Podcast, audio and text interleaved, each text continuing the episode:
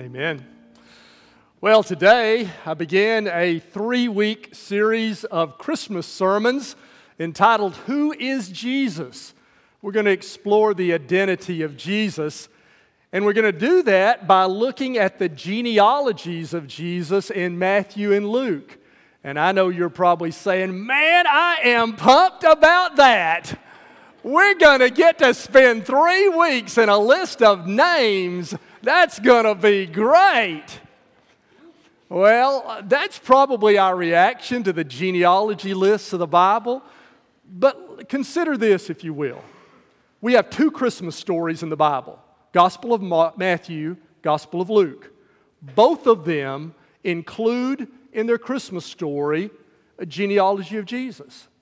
And Matthew begins his gospel with the genealogy of Jesus. What did God begin the New Testament with? When God started to write the New Testament, inspired through Matthew, what did he first include? He begins with a genealogy of Jesus. So, could we just maybe consider that God might know more than we do?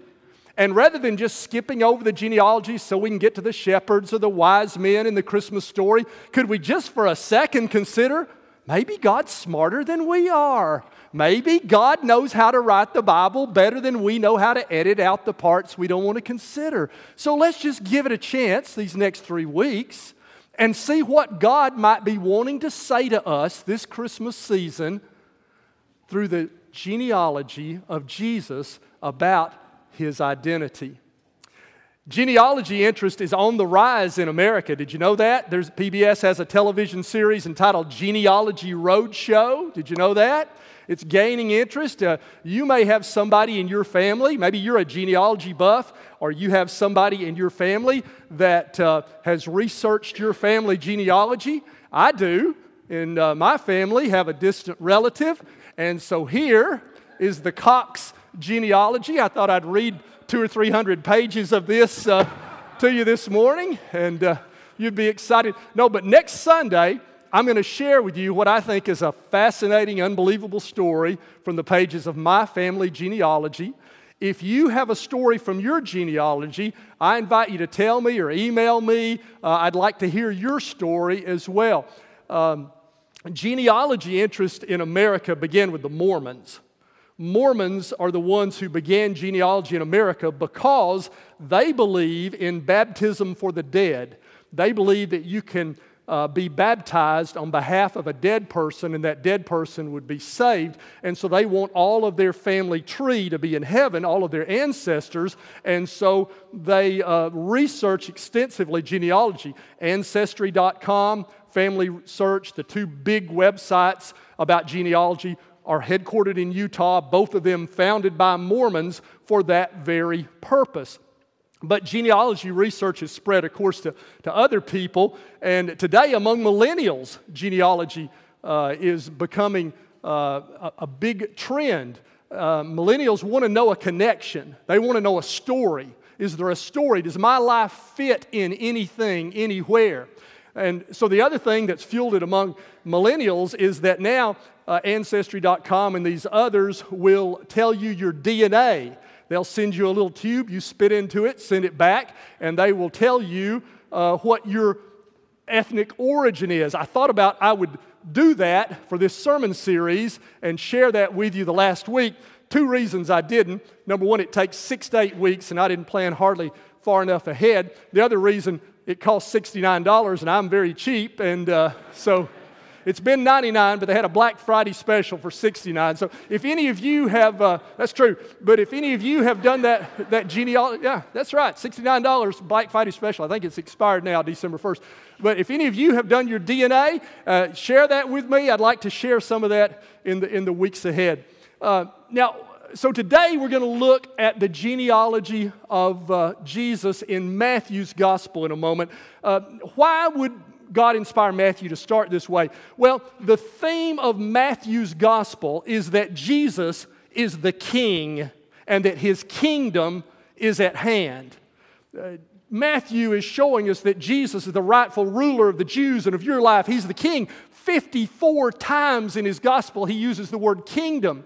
It's Matthew who tells the story of the wise men who come and say, Where is he who is born king of the Jews? Only Matthew tells us that. Matthew tells us that when Jesus rides a donkey into Jerusalem, he's fulfilling the prophecy of Zechariah that is, See, your king comes to you, gentle and riding a donkey. When he's before Pilate, Pilate asked Jesus, Are you the king of the Jews? And Jesus says, Yes, it is as you say. And Pilate puts a, a sign above Jesus' head when he's crucified that says, King of the Jews. And the Jewish leaders said, Don't put King of the Jews, put He said He was the King of the Jews. And Pilate said, What I have written, I have written. Matthew is showing you the testimony that Jesus is the King of the Jews. That's who He is. But a king has to have a pedigree right? Not everybody can be a king. You probably will never be king of England, no matter how good a fit you might fit for that, right? Because you don't have the family lineage. It's probably going to be Charles or William or Harry or George who will be the next king of England because that's the pedigree. But when Jesus came, and claimed to be the Messiah, some doubted it because of his background. Let me just show you before we look at Matthew's gospel, get the background. A couple of places in the gospel of John of what people were saying. In John chapter 7, beginning at verse 40, on hearing his words, some of the people said, Surely this man is the prophet. Others said, He's the Messiah. Still others asked, How can the Messiah come from Galilee? Does not Scripture say the Messiah will come from David's descendants and from Bethlehem, the town where David lived? Then the people were divided because of Jesus. In the next chapter, in John chapter 8, verse 48, it says that the Jews answered him, Aren't we right in saying that you're a Samaritan and demon possessed? Samaritans were not uh, full blooded Jews, they were a, a, mixed race of people, and they were questioning who Jesus was, that he was a Samaritan. And so, when Matthew begins his gospel, when God begins to give us our charter document, the greatest document ever written, the New Testament, here's how he begins Matthew chapter 1, verse 1. This is the genealogy of Jesus, the Messiah, the son of David, the son of Abraham.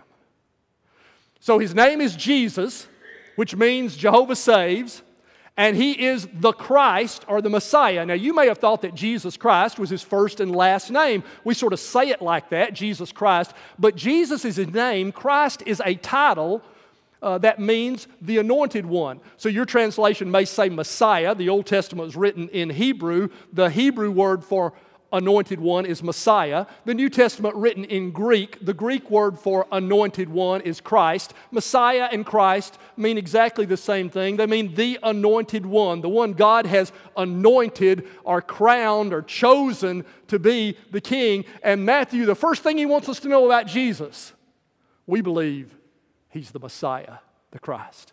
Second thing he wants us to know about Jesus is he's the son of David. Now, son here means descendant, not direct biological descendant, but somewhere in his line, he's descended from David. Now, why is that important? Because it was through David that the king would come. Let me just read you one Old Testament prophecy in Isaiah chapter 9, verse 6 and 7. For to us a child is born, to us a son is given and the government will be on his shoulders, and he'll be called Wonderful Counselor, Mighty God, Everlasting Father, Prince of Peace, of the greatness of his government and peace. There'll be no end. He will reign on David's throne and over his kingdom, establishing and upholding it with justice and righteousness from that time on and forever. The zeal of the Lord Almighty will accomplish this.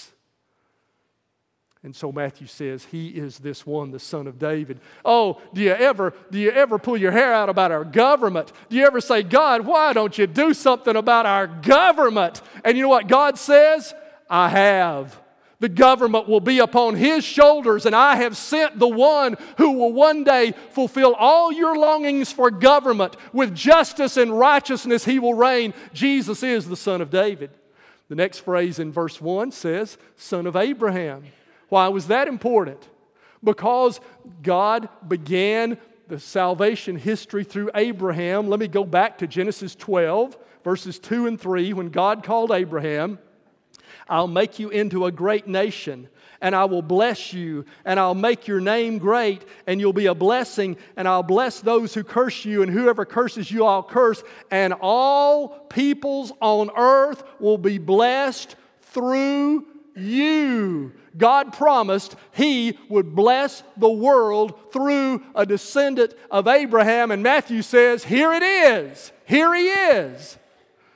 Do you ever say, Oh God, why don't you do something about our world? Our world is in a mess. God, why don't you do something about our world? You know what God says? God says, I have. I have sent the one who will bless the whole world, and his name is Jesus, the Messiah, the son of David, the son of Abraham. That's the first verse of the New Testament. And so in verse 2 begins the genealogy. And so Matthew begins with Abraham.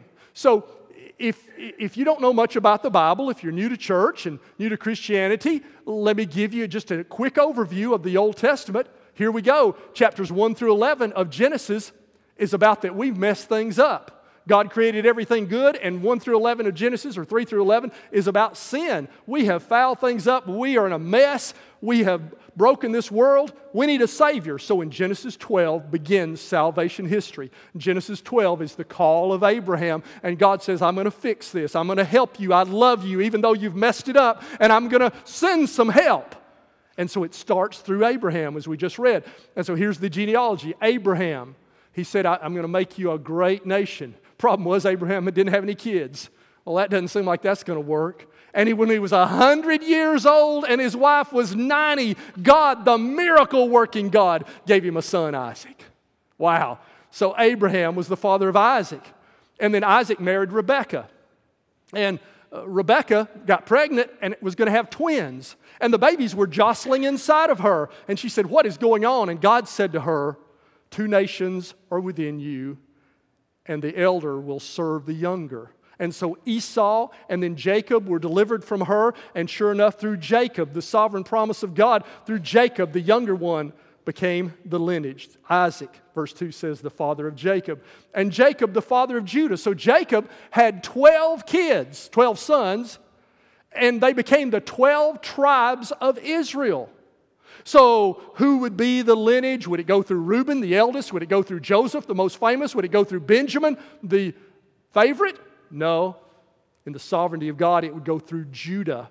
So let me read to you right before Jacob died how he blessed his sons in Genesis 49 10. He blessed each one of them, and here's his blessing for Judah. Listen to it this Christmas. The blessing that Jacob gave for Judah, the Genesis 49 10, the scepter will not depart from Judah, nor the ruler's staff from between his feet, until he to whom it belongs shall come, and the obedience of the nations shall be his. You got Jesus prophesied even there, and Jesus has come to fulfill that that one day the obedience of the nations will be his. He comes from Judah.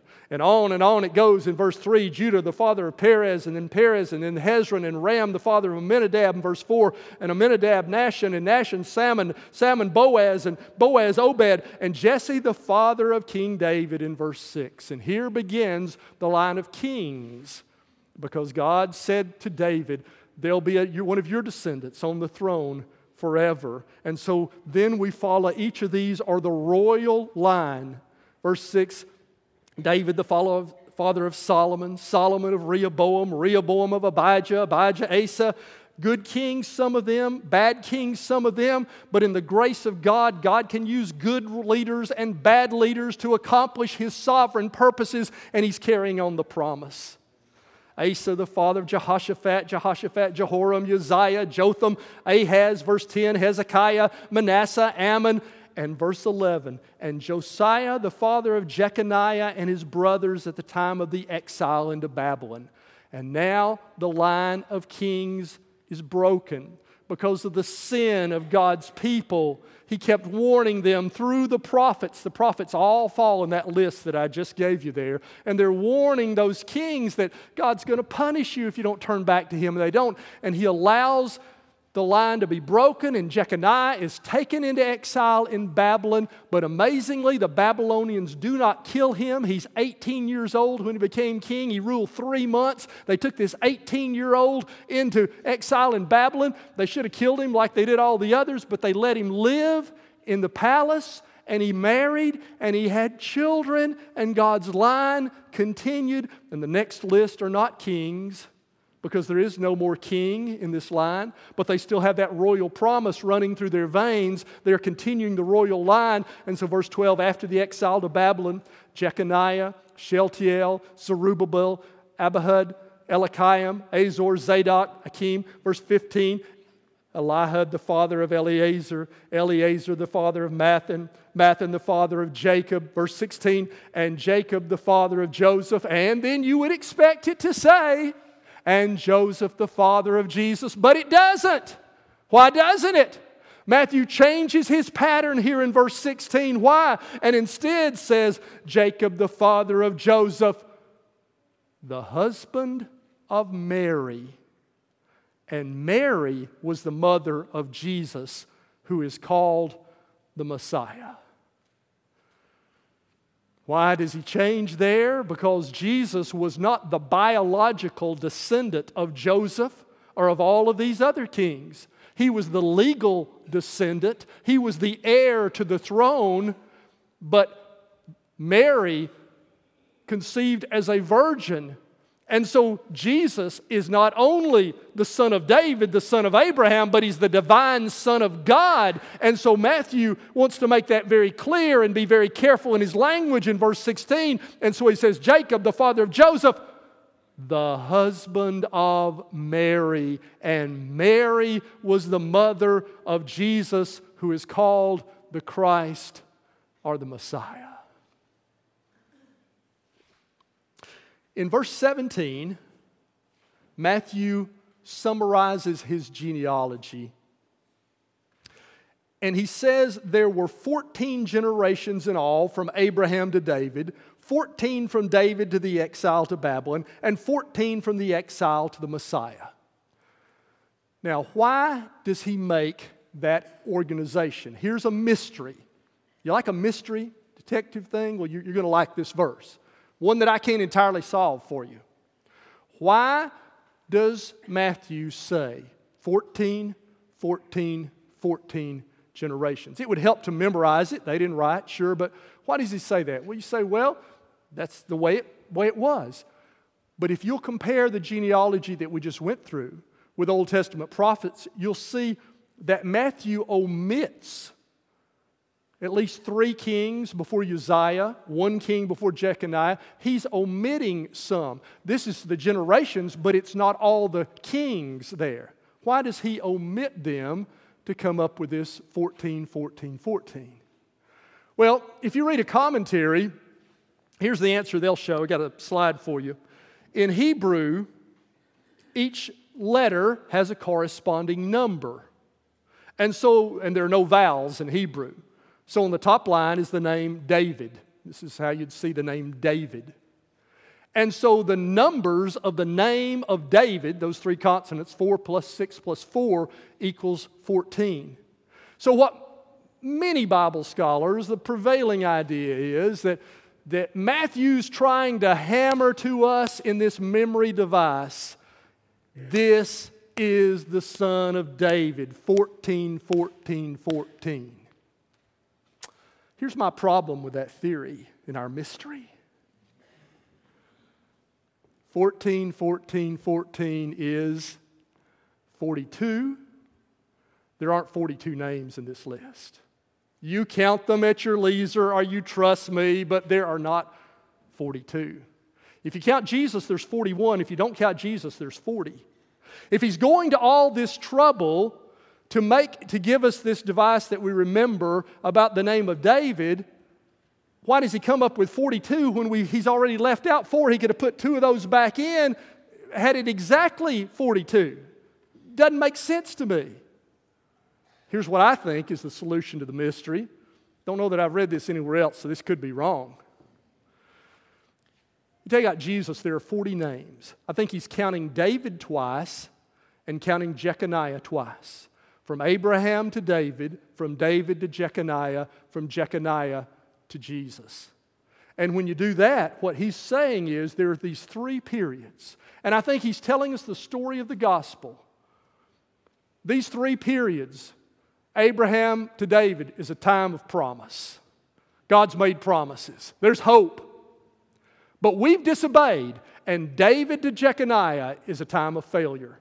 And the story of the Bible is after the promise of God comes the failure of humanity. We've messed things up, and we're in a bad shape, and we need a Savior. From Jeconiah to Jesus comes the time of renewed hope. It ends with Christmas to tell us that there is hope for our world, that this one who is the son of David, the son of Abraham, the Messiah, is the one who can bring hope to your life, that God keeps his promises in spite of your failure. That's good news at Christmas, isn't it? In spite of your failure, there's hope for you. In spite of Israel's failure, there is hope. Jesus still came. Jesus still loves you. Jesus still wants to deliver you. What's the most important question in the world? Well, later on in this gospel of Matthew, as he continues his theme, Jesus takes his disciples camping. They go to the mountains around Caesarea Philippi, field trip, camp out, retreat. And Jesus says, Who are people saying that I am? And they give a bunch of answers. Well, some say you're one of the prophets back to life, or eh, some, they got a lot of ideas. And Jesus says, the most important question in all of life for you, for them. Who do you say I am? Most important question in your life is who do you say Jesus is? Who do you say Jesus is? And Peter said, You're the Christ, the Son of the living God. And Jesus said, You didn't figure that out on your own. Flesh and blood has not revealed that to you. My Father in heaven has given you that ability to make that declaration. And that's what Matthew wants you to hear. Genealogy of Jesus starts us out on the answer to the most important question that you'll ever think about in your life Who is Jesus to you? Two weeks ago, Kanye West was on stage in a concert, sang two songs, went into a 17 minute rant, went off stage, taken to UCLA Medical Center to the psychiatric ward, spent a week in the hospital. I watched on TMZ as his fellow rappers said, What, do you, what would you say to Kanye? And one of them, whom I didn't recognize because I don't know a lot of rappers, uh, said, uh, He needs to smoke some weed. That's what he needs. They went through others and they got to Montel Jordan, who's also a pastor as well as an R&B singer. And he said, He needs Jesus. He won't find the peace that he's looking for in anything else. What I've found is peace in Jesus. The most important question in the world for Kanye West is Who is Jesus to you? This past week, been a week of tragedy, hasn't it? A week of storms a week of unbelievable wildfires in the Gatlinburg area. Many of you have followed the, the saga of Michael Reed, whose wife and two girls were missing, and he didn't know where they were, and then just a day or so ago found out that indeed they had died in the fire. But Michael Reed and his family, according to his pastor, a month ago at Parkway Church of God in Sevierville, accepted Jesus Christ as their Savior. Listen, the most important question for Michael Reed was not how much stuff did you lose, how much you got in that cabin, what's your bank account. It all comes down today to the most important question for Michael Reed Who do you say Jesus is? Praise God that within the last month, Michael Reed and Constance and their two girls said, Jesus is Lord. He's the Christ. We put our faith in him. And that makes all the difference. Most important question for Kanye and for Michael Reed and for you Who do you say Jesus is. And the message of Christmas is Jesus is the Christ, the Son of David, the Son of Abraham. He's the King that the loving God has sent for you. And when you put your faith in Him, you'll have abundant life, you'll have eternal life. Right now, would you do that? Who's Jesus to you? Today, if you would answer that question, I believe the evidence. These prophecies cannot be coincidental. I believe the evidence. I believe that Jesus is the Christ. If you will repent of your sin and put your faith in Him, then today you can have eternal life begin. And if you've already made that confession, this Christmas, would you let that fill you with joy? That no matter what you lose or matter what you don't have, that's the most important question you'll ever answer. Would you stand together with me? We're going to sing a song of uh, invitation, and I'm going to invite you to walk forward down.